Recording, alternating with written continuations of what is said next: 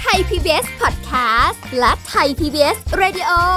ขอเชิญทุกท่านพบกับคุณสุริพรวงศสถิตพรพร้อมด้วยทีมแพทย์และวิทยากรผู้เชี่ยวชาญในด้านต่างๆ ที่จะทำให้คุณรู้จริง รู้ลึก รู้ชัดทุกโรคภัย ในรายการโรงพยา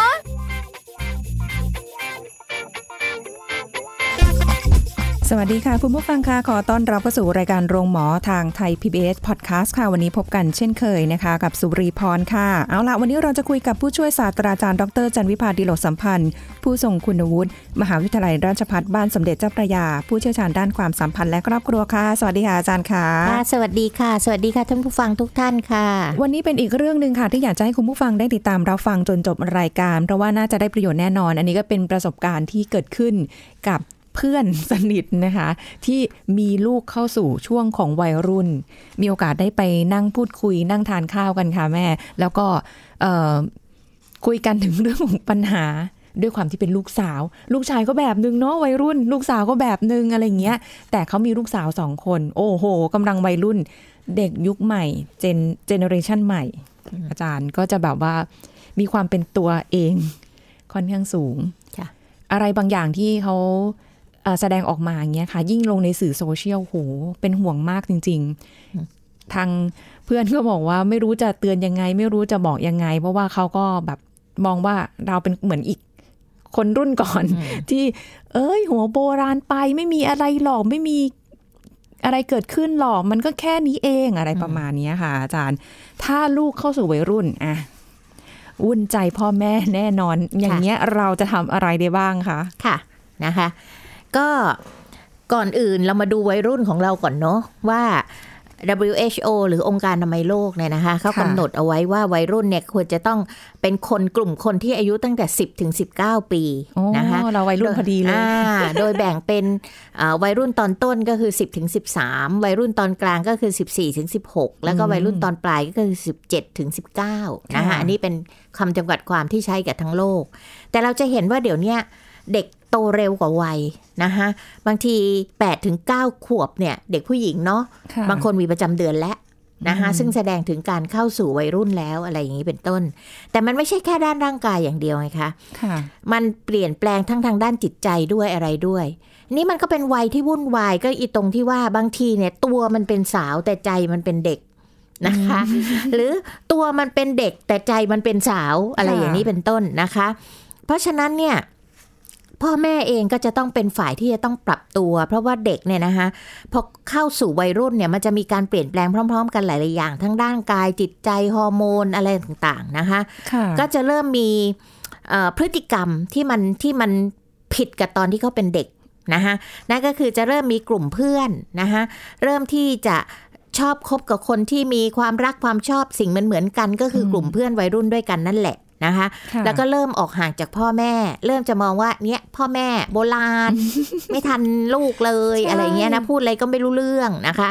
พ่อแม่ก็จะต้องเป็นฝ่ายเริ่มปรับตัวค่เพราะว่าเด็กลูกเราที่เคยน่ารักเคยกอดเคยหอมกันได้นัวเนียอยู่กับเราเนี่ยไม่ค่อยจะลเริ่มดื้อนะคะจะเริ่มรั้นค่ะเริ่มเอาแต่ใจตัวเองนะคะซึ่งจริง ๆ ถ้าคุณพ่อแม่เข้าใจเนี่ยมันเป็นพัฒนาการตามวัยของเด็กวัยรุ่นทุกคนนะคะจันวิภาจะใช้คำว่า บุคลิกช่วงเนี้ยเด็กวัยรุ่นเด็กที่จะสาวไม่สาวแหล่เนี่ยนะคะมันจะมีบุคลิกที่ขอโทษนะคะ หน้าเตะมากเลยทำนะไมคะงั้นล่ะถ้าเป็นผู้ชายก็ขอโทษนะคะ ใช้คำไม่สุภาพนิดนึงกวนตีนน่ะนะคะทำอะไรมันก็ดูกวนตีนไปหมดอะมันน่าอืมมันน่าซักซัดซักป้าบนะมันยียวนกวนประสาทเอางี้โอ้ละยกัอานจารย์พอฟังแบบนี้แล้วก็เหมือนตอนที่เราสมัยใช่ตอนที่เราเป็นวัยรุ่นนะเนาะใช่ในเราคเป็นนั้นวัยรุ่นเราก็เหมือนกันนะคะค่ะเพราะฉะนั้นเนี่ย พ่อแม่เนี่ยก็จะต้องมีลักษเอ่อมีมีวิธีการหน่อยนะคะ ที่จะต้องเอ่อเปลี่ยนไปตามสภาพสมัย บางทีเราจะเอาสิ่งที่เราเคยถูกพ่อแม่เราเลี้ยงดูหรือใช้วิธีนั้นน่ะในยุคนั้นเนี่ยมันค่ะอาจจะใช้ไม่ได้กับเด็กในยุคนี้ แต่ก็ไม่ได้บอกว่าใช้ไม่ได้ทั้งหมดนะคะค่ะบางอย่างนะคะอาจารย์คะแล้วอย่างเงี้ยคือหมายความว่าถ้าสมมติว่า ลูกเราเนี่ยเป็นเด็กเรียบร้อยมาค่ะไม่ว่าจะเด็กผู้ชายหรือเด็กผู้หญิงนะคะค่ะพอเข้าสู่วัยรุ่นเนี่ยค่ะเขาจะยังคงมีความเรียบร้อย มีความแบบเอ่อไม่ไม่ถึงกับกวนหรืออะไรค่ะคือเปลี่ยนไปอีกแบบหนึ่งก็มีค่ะขึ้นอยู่กับพื้นฐานของเด็กแต่ละคนอืมนะคะมันไม่ได้เหมือนว่าจะต้องเป็นแบบเดียวกันทั้งหมดหรอกค่ะนะคะ แต่ว่าอันหนึ่งที่มันจะมีผลกับเขาค่อนข้างมากก็คือกลุ่มเพื่อน นะคะจากเด็กที่เคยเรียบร้อยไว้เนี่ยค่ะบางทีก็ไปอยู่ในกลุ่มเพื่อนที่เฮลเฮลเนี่ยค่ะเขาก็อาจจะถูกยั่วยุจากเพื่อนนะนะคะให้ทำในสิ่งที่เขาปกติเขาไม่ทำอืมซึ่งมันก็ขัดกับพื้นฐานของเด็ก ซึ่งบางทีเด็กบางคนก็เกิดปัญหาอีกค่ะเพราะเพื่อนจะให้ทำอย่างนี้นะมันมันทำไม่ได้อะอ๋อนะคะหรือมันอะไรอย่างเนี้ยโอ้โหเพราะนั่นมันเป็นเรื่องของแต่ละบุคคลด้วยค่ะนะคะค่ะอืมเอ่อทีนี้เราลองมาดูนะคะ ก็ได้ลองค้นคว้าเทคนิคของการที่จะ เลี้ยงดูแลลูกในวัยรุ่นเนี่ยนะคะเอ่อที่ในยุคของโซเชียลมากมายแบบเนี้ยนะคะ ให้ไว้สักหกประเด็นที่สำคัญสำคัญนะคะ เดี๋ยวเยอะเกินไปคุณพ่อคุณแม่จะจำไม่ได้นะคะ เพราะเราพูดกันผ่านรายการแป๊บเดียวนะคะ อย่างแรกเลยขอใช้คำว่าอย่าแทรกแซงแล้วกันอืมคำว่าอย่าแทรกแซงนี่ก็คือว่า เราเนี่ย นะคะคุณพ่อแม่เนี่ยจริงๆอยากรู้เรื่องของลูกอ่าใช่นะคะ อยากรู้เรื่องของลูกว่าลูกเป็นยังไงมายังไงไปยังไงอะไรต่างๆ เหล่านี้แต่การที่เราเข้าไปทำแบบนั้นเนี่ยนะคะ มากเกินไปเนี่ยเด็กจะรู้สึกเหมือนกับเราไปจับผิด หรือไปคอยควบคุมเขานะคะค่ะเราเอ่อก็อยากให้คุณพ่อแม่เนี่ยกลับมาถามตัวเองว่า เอ๊ะเรากำลังควบคุมเขามากไปไหมหรือเราสั่งเขามากไปไหมเนี่ยนะคะเราพยายามจะให้เขารับรู้เรื่องต่างๆ มากไปไหม นะคะเรามีบทบาทในการตัดสินใจให้ลูกมากเกินไปไหมอืมนะคะ เรายอมรับหรือยอมมีความคิดเห็นหรือตัดสินใจ ได้รับฟังสิ่งที่ลูกมองต่างจากเราไหมเข้าใจไหมคะ คือฟังความคิดของลูกบ้างไหมอะค่ะนะคะเพราะว่าอะไรคะสิ่งเหล่านี้มันจะมีผลลูกกำลังเรียนรู้ที่จะเป็นผู้ใหญ่นะคะถ้าเราเข้าไปแบบนี้ปั๊บเด็กทำไมคะต่อต้านทันทีนะคะหรือที่เคยจะเล่าเล่าปิดฉับ นะคะหรือบางทีมีความรู้สึกว่าไม่ไว้ใจพ่อแม่อีกต่อไปแล้วอะไรอย่างนี้เป็นต้นเออน่านะคะแปลกเหมือนกันอะนเดี๋ยวเราดูให้ครบทั้ง 6 ข้อแล้วเราค่อยมาลอลองวิพากษ์วิจารณ์แต่ละอันอีกทีนะคะค่ะอันที่สองค่ะ เราได้ให้เวลาที่มีคุณภาพกับลูกไหม เวลาคุณภาพเนี่ยนะคะ แม้จะน้อยนิดเนี่ยแต่มันมีค่ามากเลยนะคะไม่ควรจะปล่อยโอกาสดีๆ ไป คือลูกเนี่ยเริ่มออกจากเราแล้ว เริ่มไปเที่ยวกับเพื่อน ไปดูหนังไปอะไรกับเพื่อนแล้ว นะคะ ซึ่งถ้าเราไม่รักษาตรงนี้ไว้เนี่ย เด็กก็จะออกหายไปแล้วเราจะล้างลูกให้อยู่กับเราตลอดไม่ได้ว่าโตเป็นวัยรุ่นแล้วยังไปดูหนังกับพ่อแม่อยู่เลยมันก็คงจะเชยมากเลยอะไรอย่างเงี้ยนะคะค่ะเพราะฉะนั้นเนี่ยเป็นเรื่องสำคัญมากที่ครอบครัวจะต้องสร้างความมั่นคงทางจิตใจให้กับลูกนะคะโดยเสริมความสัมพันธ์ที่ดีระหว่างพ่อแม่ลูก ยิ่งมากเท่าไหร่ยิ่งดี โดยหาโอกาสเวลาคุณภาพนี่แหละค่ะนะคะ ทีนี้ก็อาจจะมีคำถามว่าแล้วเราจะสร้างยังไงเลยเวลาคุณภาพ ไม่ยากอย่างอย่างที่ท่านคิดหรอกค่ะ อย่างแรกเลยนะคะ การกินอาหารร่วมกัน นะคะโอ้โหจันวิพาบอกว่าเดี๋ยวนี้หลายครอบครัวเนี่ยเลี้ยงลูกแบบบุฟเฟ่ต์ค่ะตอนเย็นใครมาถึงก็ตักกินตักกินอันเนี้ยคุณเสียโอกาสไปเปล่าค่ะๆลองเปลี่ยนใหม่นะคะนะคะ ให้ทานข้าวเย็นมื้อเย็นเนี่ยเป็นมื้อที่ทุกคนต้องกลับมาอยู่แล้วถูกไหมคะ ควรจะต้องทานด้วยกันตั้งแต่เริ่มจัดจานจัดช้อนนะคะเอ่อได้พูดคุยกันกินข้าวถุงก็ไม่เป็นไร ช่วยกันเทช่วยกันอะไรอย่างเงี้ยนะคะ ช่วงเวลาสั้น ๆ เนี่ย มันจะเป็นความสุขเพราะว่าได้กินอาหารด้วยมันก็เป็นความสุขทางปากใช่ไหมคะค่ะใจก็ได้พูดคุยสบายใจกับคนที่เรารู้ว่าหวังดีต่อกันทั้งครอบครัวนะคะคุยกันเรื่องละเรื่องหนังเรื่องละคร คุยไปดูสเปรทีวีระไปอ่าอะไรก็ได้นะคะ นั่นก็เป็นอย่างแรกที่น่าจะทำได้ อย่างที่สองก็คือการโทรหากัน นะคะการโทรหากันเนี่ยไม่ใช่โทรเช็คจับผิดนะคะ ต่างกันนะคะนะคะยกหูปั๊บคำแรกอยู่ที่ไหนเอ๊ะอันนี้อันนี้อันนี้สำคัญพ่อแม่ลูกได้ค่ะนะคะเพราะฉะนั้นเนี่ยอย่าโทรบ่อยจนลูกอึดอัด แล้วลูกก็จะใช้วิธีไม่รับสาย เรายิ่งเดือดปุดปุดๆใหญ่เลยทั้งห่วงทั้งวิตกกังวลทั้งอะไรแต่อะไรใช่ไหมคะ เพราะฉะนั้น เราโทรมากจนลูกอึดอัดหรือเปล่า น้ำเสียงที่เราใส่ลงไปในโทรศัพท์เนี่ยมันแสดงความห่วงใยไหม ถามไถ่ไหมนะคะใช้คำพูดที่ฟังแล้วเนี่ยควรจะสบายใจด้วยกันทั้งสองฝ่ายนะคะอาจจะใช้คำว่าอ่าดูแลตัวเองดีๆ นะลูกนะอ่าพ่อแม่พ่อแม่รักลูกนะ เดี๋ยวเจอกันนะ อะไรอย่างเงี้ยให้สำเนียงหรือเสียงเนี่ยมันแสดงความห่วงห่วงใยนะคะอืมอันที่สามก็คือ วางแผนแล้วก็ทำกิจกรรมสนุกสนุกๆร่วมกันเท่าที่หาได้นะคะ เช่นเอ่อให้ลูกได้แสดงความคิดเห็นช่วงเนี้ยแหมเพิ่งจะโควิดเนาะนะคะเริ่มจะออกเที่ยวกันแล้วให้แสดงความคิดเห็นร่วมกันซิว่าเออเราจะไปเที่ยวด้วยกันไปไหนดีค่ะนะคะ ไปไหนดีลูกอาจจะเป็นคนเลือกสถานที่อ่าพ่อแม่ไปจองโรงแรมให้นะคะ หรือจะไปกินข้าวไปกินร้านไหนดี ชอบอาหารแบบไหนนะคะ จะไปจองตั๋วใครจะทำหน้าที่อะไรอะไรอย่างเงี้ยร่วมกันตัดสินใจร่วมกันมีบทบาทในการทำอะไรต่างๆ เหล่านี้เป็นต้นค่ะนะคะ ก็จะเป็นการใช้เวลาอย่างมีคุณภาพ นะคะ แล้วก็อันสุดท้าย 4 ข้อนะคะสำหรับการใช้เวลามีคุณภาพเนี่ยง่าย ๆ ก็คือหางานอดิเรกที่จะทำร่วมกันได้นะคะที่ชอบใจด้วยกันทั้งทุกฝ่าย นะคะเช่นโอ้เขากำลังเห่อไม้ด่างแล้วลองปลูกกันไหมอะไรอย่างเงี้ยนะคะ ปลูกต้นไม้ตัดกิ่งไม้ช่วยกันทำอาหารช่วยกันทำขนม ซึ่งมันก็จะต้องเริ่มตั้งแต่ไปจ่ายตลาดด้วยกัน ไปซื้อของไปเตรียมอุปกรณ์อะไรต่างๆ เหล่านี้มันก็จะเป็นช่วงที่ทำให้เราได้ใช้เวลาร่วมกันในครอบครัวนะคะอืมฟังแล้วคิดภาพตามนี่รู้สึกถึงความอบอุ่นที่เกิดขึ้นค่ะนะคะบางครอบครัวก็เป็นแบบนี้จริงๆใช่นค่ะอืมนะคะ นี่ก็คืออันแรกนะคะ อย่าแทรกแซง อันที่สองคือใช้เวลาอย่างมีคุณภาพมาข้อสามเลยนะคะเอาใจลูกมาใส่ใจเราโอ้โหอะเหมือนอาจารย์จะเว้นเอาใจลูกเลยเฮ้ยมาใส่ใจเราอ๋อมาใส่ใจคือให้เราคิดอย่างที่ลูกคิดค่ะนะคะค่ะบางครั้งลูกเนี่ยจะทำท่าฮึดฮัดไม่ยอมฟังพ่อแม่เป็นเรื่องปกติของวัยรุ่นนะคะ อย่างที่บอกว่ากวนติ้นกวนติ้นนะคะแล้วก็ พ่อแม่ต้องทำไงคะ ก็ต้องใช้ความใจเย็นค่ะ ไม่ใช่ผัวผะลงไปนะคะหรือว่าไปแรงใส่ลูกด้วยกวนต้องคืนใช้ไม่คได้วามเหรอใจเย็นกวนแล้วคืนไม่ได้เหรอคะไม่ควรค่ะ เพราะมันจะแสดงให้เห็นว่าเราเนี่ยไม่ไม่สามารถควบคุมอารมณ์ตัวเองได้อืมเราปี๊ดไปลูกก็ยิ่งปี๊ดกลับขึ้นมานะคะ เพราะฉะนั้นต้องดูจังหวะ นะคะว่าจะพูดเรื่องนี้เวลาไหนนะคะค่ะซึ่งมันจะพ่อแม่เนี่ยต้องมีความหนักแน่นพอ ไม่ชวนลูกทะเลาะเห็นไหมคะ ต้องไม่ชวนลูกทะเลาะ แล้วลูกเนี่ยจะเรียนรู้พฤติกรรมใจเย็นนะคะ การข่มใจ การไม่ปะทะกันทางอารมณ์ของพ่อแม่นะคะค่ะนั่นแสดงว่าเราเป็นการสอนลูกด้วยการกระทำนะคะ ไม่ใช่ไม่ใช่ พร่ำสอนด้วยปากแต่แต่ทำให้ดู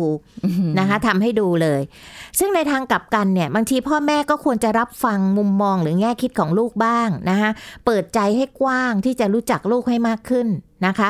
เอ่อนั่นก็คือฝึกทักษะการฟังของพ่อแม่นี่แหละค่ะนะคะ ต้องหยิกตัวเองไว้เลยค่ะ คุณสุริพรว่าอย่าเพิ่งสอนอ่าฟังฟังเขาก่อนค่ะว่าเขามีเหตุผลอะไรในการทำอย่างนั้น แล้วเราค่อยพูดเหตุผลของเราให้เขาฟัง แล้วเขาก็จะได้รับฟังทั้งของเขาและของเรา และเขาก็จะตัดสินใจว่าอะไรมันดีหรือไม่ดีกลัวนะคะจะทนไม่ไหวค่ะต้องใจเย็นค่ะ อยู่กับวัยรุ่นต้องใจเย็นนะคะแต่อยู่กับวัยรุ่นแล้วทำตัวเป็นวัยรุ่นใจร้อนไม่ได้ค่ะนะคะ ประเด็นที่สี่ค่ะนะคะพยายามทำความรู้จักกับเพื่อนๆของลูกนะคะถ้าให้ดีนะคะถึงพ่อแม่ของเพื่อนได้ยิ่งดีเลยอ่านะคะจะได้มีเครือข่าย เวลาลูกเราหายไปด้วยกันเลยเป็นโทรเป็นหาตกันว่าเออ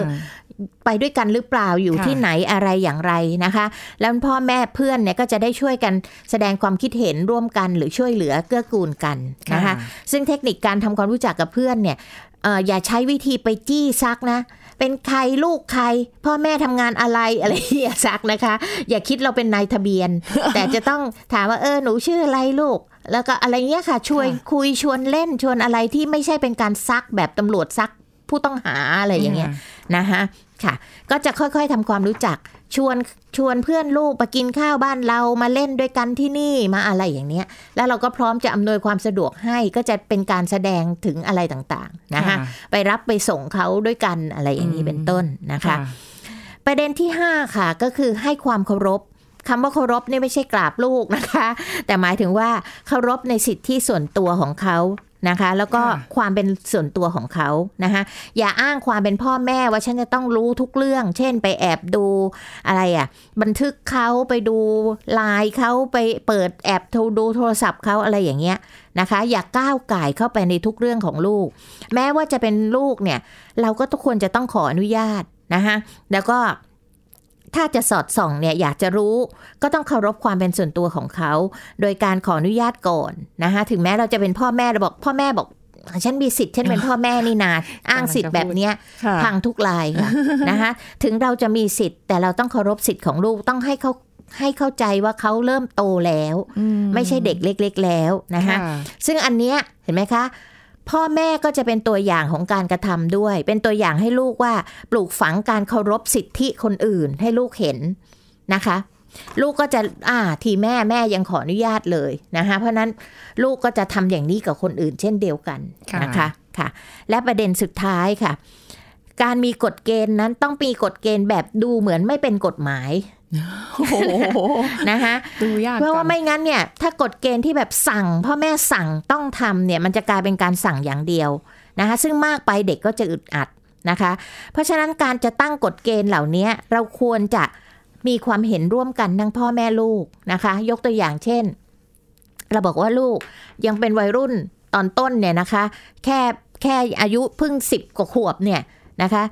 กลางคืนเนี่ยห้ามออกข้างนอกนะลูกอะไรอย่างเงี้ยนะคะ เราก็ต้องคุยกัน หรือถ้าลูกโตขึ้นมาหน่อยนึงเนี่ย เรียนมหาวิทยาลัยแล้วหรืออะไรเงี้ยนะคะ กลับบ้านควรจะก่อนกี่ทุ่ม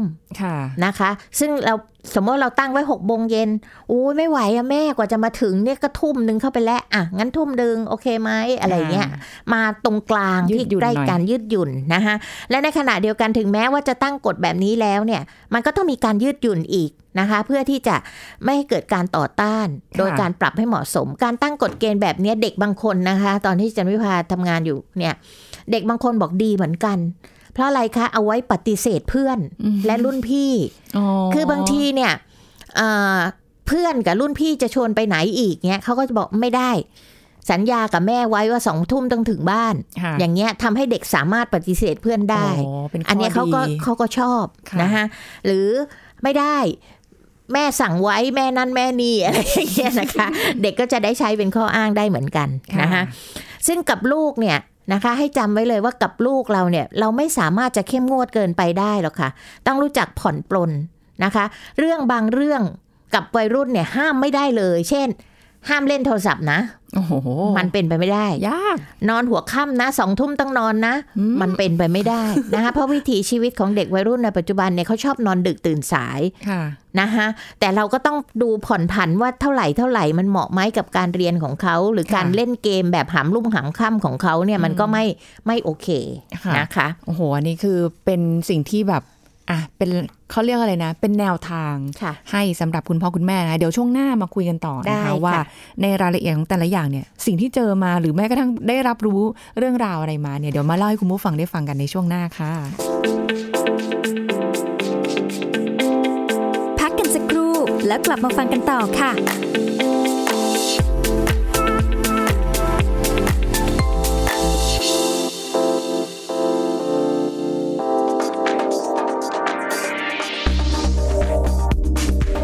ผู้ฟังคะโรคหลอดเลือดสมองสามารถเกิดขึ้นได้ทุกเพศทุกวัย และมาพบว่าผู้สูงอายุจัดอยู่ในกลุ่มเสี่ยงมากกว่าวัยอื่น ๆ เนื่องจากอายุที่เพิ่มขึ้น หลอดเลือดจะเสื่อมสภาพ และอาจมีไขมันหินปูน มาเกาะที่ผนังหลอดเลือดทำให้แคบลง จนเกิดเส้นเลือดติดแข็ง ท่างนี้ผู้สูงอายุที่เจ็บป่วยด้วยโรคนี้ ส่วนใหญ่จะต้องได้รับการดูแลรักษาฟื้นฟูสมรรถภาพ และป้องกันการเกิดภาวะแทรกซ้อนอย่างต่อเนื่องนะคะ ซึ่งก็สามารถสังเกตอาการเบื้องต้นได้ดังนี้ แขนขาชาหรืออ่อนแรงด้านใดด้านหนึ่ง สับสน พูดไม่ชัด พูดไม่รู้เรื่อง การมองเห็นลดลงหรือเห็นภาพซ้อน มีปัญหาเดินเซ มึนงง ปวดศีรษะรุนแรง อาการแบบนี้ให้รีบมาพบแพทย์ด่วนที่สุดไม่ต้องรอ เพราะถ้ามาเร็วภายใน 4 ชั่วโมงหลังเกิดอาการ จะทำให้การรักษาได้ผลดี และฟื้นฟูให้กลับมาเป็นปกติ หรือใกล้เคียงได้มากที่สุดค่ะ ส่วนวิธีการป้องกันโรคหลอดเลือดสมองคือ รับประทานอาหารที่ครบ5หมู่ หลีกเลี่ยงอาหารรสเค็มจัด อาหารที่มีไขมันสูง ออกกำลังกาย ควบคุมน้ำหนัก งดสูบบุหรี่ งดการดื่มสุรา ควบคุมน้ำตาล ควบคุมความดันโลหิต ให้อยู่ในเกณฑ์ที่เหมาะสม และตรวจสุขภาพเป็นประจำปีอย่างสม่ำเสมอค่ะ ขอขอบคุณข้อมูลจากกรมการแพทย์กระทรวงสาธารณสุข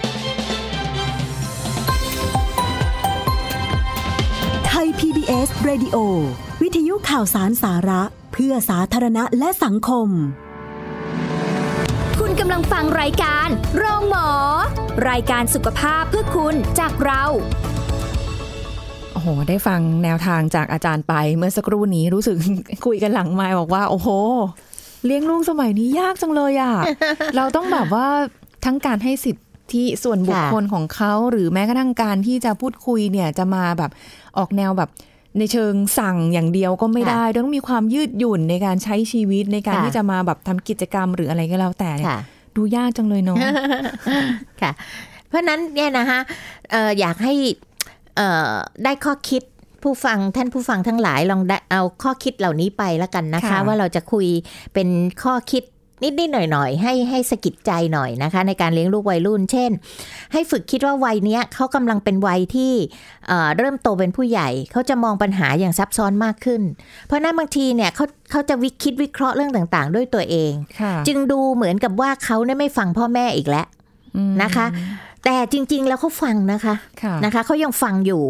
แต่ต้องการโอกาสในการแสดงความคิดเห็นหรือว่าให้พ่อแม่เนี่ยฟังเขาบ้าง หรือทราบบ้างค่ะนะคะอาจารย์วิภาจึงบอกว่าอยากให้พ่อแม่เน้นเน้นเลยว่า ฟังเยอะๆ ฟังลูกเยอะๆนะคะ แต่ไม่ใช่ฟังอย่างเดียว เราก็สามารถที่จะสะสะท้อนให้เขาคิด นะคะ มีเทคนิคยังไงเดี๋ยวดูต่อไปนะคะค่ะ พ่อแม่ก็ควรจะมีวิธีพูดคุยกับลูกวัยรุ่นอย่างสร้างสรรค์ อย่าสั่งอย่างเดียวแบบฉันสั่งเธอต้องทำฉันสั่งนั่นสั่งนี่สั่งโน่นนะคะซึ่งบางเรื่องเนี่ยมันไม่สำคัญมากนักก็มองมองข้ามมันไปนะคะเช่นในเรื่องทรงผมนะในเรื่องการแต่งกายตามตามวัยเขาเนี่ยนะคะถ้ามันไม่ดูโป๊จนเกินไปหรือ เพราะว่าไอการโป๊เนี่ยนะคะ มันสำหรับเด็กผู้หญิงเนาะมันก็จะเป็นอันตรายต่อตัวเขาเอง เขาอานะจจะคะยังไม่ได้ทันแบบใช่ดค่ะถึเพราะว่าตบางทีเนี่ยอะเขาจะมองเป็นแฟชั่นเด็กๆกันนะคะอ่าใช่จะมองเป็นแฟชั่นแหมเขาใส่สั้น ฉันก็อยากใส่สั้นเขาใส่ซีทรูฉันก็อยากใส่ซีทรูค่ะเป็นสิทธิ์ของฉันใช่ แต่เราอย่าลืมว่าคนในโลกเนี้ยมันไม่ได้มีคุณธรรมเหมือนกันหมดถูกไหมคะจริงเพราะฉะนั้นการที่เขามองเห็นแบบเนี้ยค่ะมันก็ยั่วยุกิเลสเขา นะคะทำให้เด็กเราเนี่ยได้รับอันตรายได้อืมนะคะต้องมองอย่างนั้น เพราะฉะนั้นการแต่งตัวอย่างนี้ยถามว่ามันเป็นสิทธิ์ใช่ไหมใช่ แต่คนที่เขาใช้สิทธิ์ดูนั่นน่ะค่ะเขาคิดไม่ดีกับเราเยอะนะคะ เพราะฉะนั้นนี่ก็เป็นสิ่งที่ต้องต้องเตือนเด็กโดยเฉพาะเด็กที่ชอบเล่นออนไลน์ค่ะนะคะเราไม่ระวัดระวังตัวนะคะเพราะคิดว่าแหมเราไม่มีใครเห็น อย่าลืมว่าทุกอย่างที่มันลงโซเชียลปั๊บเนี่ยมันกระจายพับพับพับพับพับไปได้หมด บางทีเราคิดว่าเราส่งให้เฉพาะคนที่ รักใคร่สนิทสนมชอบพอกันดู แต่มันไม่ได้อยู่แค่นั้นนะคะค่ะมีคนมาเจาะทายเอาของเราไปได้หมดตลอดเวลาแหละนะคะเพราะฉะนั้นการกระทำอะไรก็ตามต้องเน้นกับเด็กเลยค่ะ ในโลกโซเชียลเนี่ยนะคะต้องระมัดระวังตัวทีเดียวนะคะค่ะแต่ก็ต้องพูดกันด้วยเหตุผลนะคะ แล้วก็พ่อแม่นะควรเลือกสิ่งสำคัญที่จะพูดกับลูก ก่อนมาพูดคุยกับลูกเนี่ย ห้ามบ่นได้เหรอคะจันวิพาจะบอกว่าอย่าบ่นนะคะแต่อยากจะใช้คำว่าห้ามบ่นห้ามคือการเลยพร่ำบ่นเนี่ยนะคะ คุณสุริพรค่ะเด็กจะฟังแค่สามวินาทีแรกแล้วก็ไม่ฟังอีกต่อไปแล้วโอ้โหคุณก็บ่นไปเถอะแล้วคุณก็เหนื่อยค่ะ นะคะคุณบ่นเพราะคุณอยากให้เขาเปลี่ยนพฤติกรรม แต่เมื่อการบ่นคุณเปลี่ยนพฤติกรรมเขาไม่ได้ แล้วจะมานั่งบ่นทำไม ใช้วิธีอื่นเถอะค่ะมิน่ามีคนนะคะชอบบอกว่าโอ้ยบ่นไปเธอะพูดไปเธอะก็ไม่ฟัง มันไม่ได้ผลหรอกค่ะ คุณเปลี่ยนลองเปลี่ยนวิธีดูสิคะนะคะเพราะฉะนั้นเนี่ยการฟังเด็กแล้วก็การให้เวลาอย่างมีคุณภาพเนี่ยค่ะก็จะทำให้ผู้ใหญ่เราเนี่ยมีความสุขไปด้วยกับคุณภาพของเด็กที่จะกลับคืนมา เพราะฉะนั้นต้องตั้งใจฟังแล้วก็ไม่อคติ เสร็จแล้วก็ตั้งคำถามกลับไปนะคะ เพื่อให้เด็กได้คิดนะคะ อย่างเช่นในกรณีของการแต่งตัวโป๊เนี่ยค่ะเราก็อาจจะถามเด็กเอ่อไปว่าเขาแต่งอย่างเงี้ยเพื่ออะไรเขาก็จะบอกว่าแหมใครๆเขาก็แต่งกันอย่างนั้นอืมอย่างนี้ แต่เราก็บอกไปบ้างว่า เออแล้วเนี่ยคนอื่นเขาคิดยังไง นะคะเราก็จะสะท้อนให้เขาเห็นและในที่สุดเขาก็จะได้คิดว่าเออ แล้วเขาควรจะแต่งยังไงล่ะถ้าอย่างนั้นน่ะ อาจจะยังไม่ได้คิดได้ทันทีใช่สักวันหนึงใช่ก็จะอะอะแต่เขาโอคเก็บไปด้คิดก็ได้ใช่นะคะเพราะฉะนั้นอย่าปล่อยให้โอกาสดีๆเนี่ยลอยไปนะคะค่ะอาจารย์วิพาจะใช้คำว่ากับวัยรุ่นนะคะ เราต้องไม่ใช่คอยโอกาสอย่างเดียว ต้องฉวยโอกาสและสร้างโอกาสด้วยในการที่จะพูดคุยกับเขา บวกกับความใส่ใจเขาสังเกตเขานะคะค่ะแล้วก็สร้างความสัมพันธ์ที่ดีกับลูกซึ่งต้องเริ่มตั้งแต่เด็ก ทีนี้บางคนนะคะปล่อยลูกแบบตามอิสระมาตลอด แล้วพอเป็นวัยรุ่นจะมากฎกติกากับเขาเนี่ยโอ้ยมันไม่ยากได้แล้วค่ะนอืมถ้าคุณจะใช้ระเบียบวินัยเนี่ยคุณต้องทำตอนลูกเป็นเด็กค่ะนะคะแล้วพอเขาเริ่มเป็นวัยรุ่นแล้วแล้วเขาจะเขาจะยึดติดกับของเดิม หรือเขาจะเปลี่ยนแปลงไปก็จะไม่มาก แต่ถ้าคุณปล่อยเขาเต็มที่อย่างเช่น ไม่เคยให้ลูกช่วยงานบ้านเลย แล้วพอเป็นวัยรุ่นจะมาเรียกร้องให้เขาช่วยงานบ้านเนี่ยเขาไม่ช่วยคุณหรอกค่ะ นะคะเพราะว่าคุณไม่ได้ตั้งกฎกติกา หรือว่าไม่ได้ให้ลูกฝึกให้ลูกทำตั้งแต่เด็กนะคะค่ะทำความเข้าใจกับความคาดหวังของตัวเอง คือพ่อแม่บางคนเนี่ยคาดหวังกับลูกสูงเกินไป หรือคิดจะให้ลูกเป็นตัวแทนตัวตัวเองเคยขาดอะไรก็อยากจะให้ลูกเนี่ยเป็นตัวแทนเติมซึ่งเด็กต็ลยเขาไม่ได้อยากได้ค่ะเขาไม่ได้อยากเป็นอย่างนั้นนะคะมันนั้นอย่าเอาแต่สอนสอนสอนสอนสอนและสอนนะคะต้องพยายามฝึกให้ตั้งคำถามโอ้ใช้คำถามให้ลูกคิดค่ะ นะคะ จะใช้การบรรยายเทศนาอะไรพวกเนี้ยเด็กไม่ฟังหรอกค่ะนะคะเพราะลูกอย่าลืมนะคะ วัยรุ่นลูกจะคิดเอง ถ้าเขาเกิดความตระหนักรู้ แล้วก็เขาก็จะทำตามที่เราบอกอย่างที่คุณสุริพรพูดเมื่อกี้ว่าเขาอาจจะไม่ได้คิดได้เดี๋ยวนั้น แต่ไปนานๆ แล้วเขาจะเก็บมาคิดได้นะคะซึ่งจะเป็นแรงผลักดันให้การต่อต้านของเขาเนี่ยลดลงนะคะ เพราะว่าลูกเนี่ยจะไม่รู้สึกว่าเขาเสียเซลล์ แต่ถ้าเราไปสั่งเขาเนี่ย หรือบอกให้เขาทำนั่นทำนี่เด็กจะรู้สึกเสียเซลล์ต้องให้เขาคิดเองและตัดสินใจนะคะมันจะอยู่กับเขาพฤติกรรมดีๆ มันจะอยู่กับเขาได้ยาวนานกว่าอื้อหือค่ะก็ไม่รู้ว่าจะเรียกว่าอะไรดีคือตอนนี้ถ้าเป็นคุณพ่อคุณแม่สมัยนี้เนี่ยต้องมีการปรับตัวปรับกลยุทธ์ใช่ปรับค่ะเอ่อทั้งความคิดทัศนคติตัวเอง หรือแม้ค่ะกระทั่งการสื่อสารที่อาจจะต้องเรียกว่าเปลี่ยนไปจากเดิมที่อาจจะเคยแบบ ไม่ได้พูดอะไรกันดีมากมาย วันนี้อาจจะจำเป็นแล้วนะคะนะ แล้วก็เป็นกำลังใจให้สำหรับคุณพ่อคุณแม่ที่มีลูกอยู่ในช่วงวัยรุ่นนะคะ ให้แบบว่าสามารถที่จะประคองแล้วก็ดูแลลูกของเรากันต่อไปด้วย ขอบคุณอาจารย์จันวิภาค่ะค่ะ ยินดีค่ะ สวัสดีค่ะ หมดเวลาแล้วค่ะ คุณผู้ฟังค่ะ พบกันใหม่ครั้งหน้ากับรายการโรงหมอทางไทย PBS Podcast นะคะ วันนี้สุริพรลาไปก่อนสวัสดีค่ะ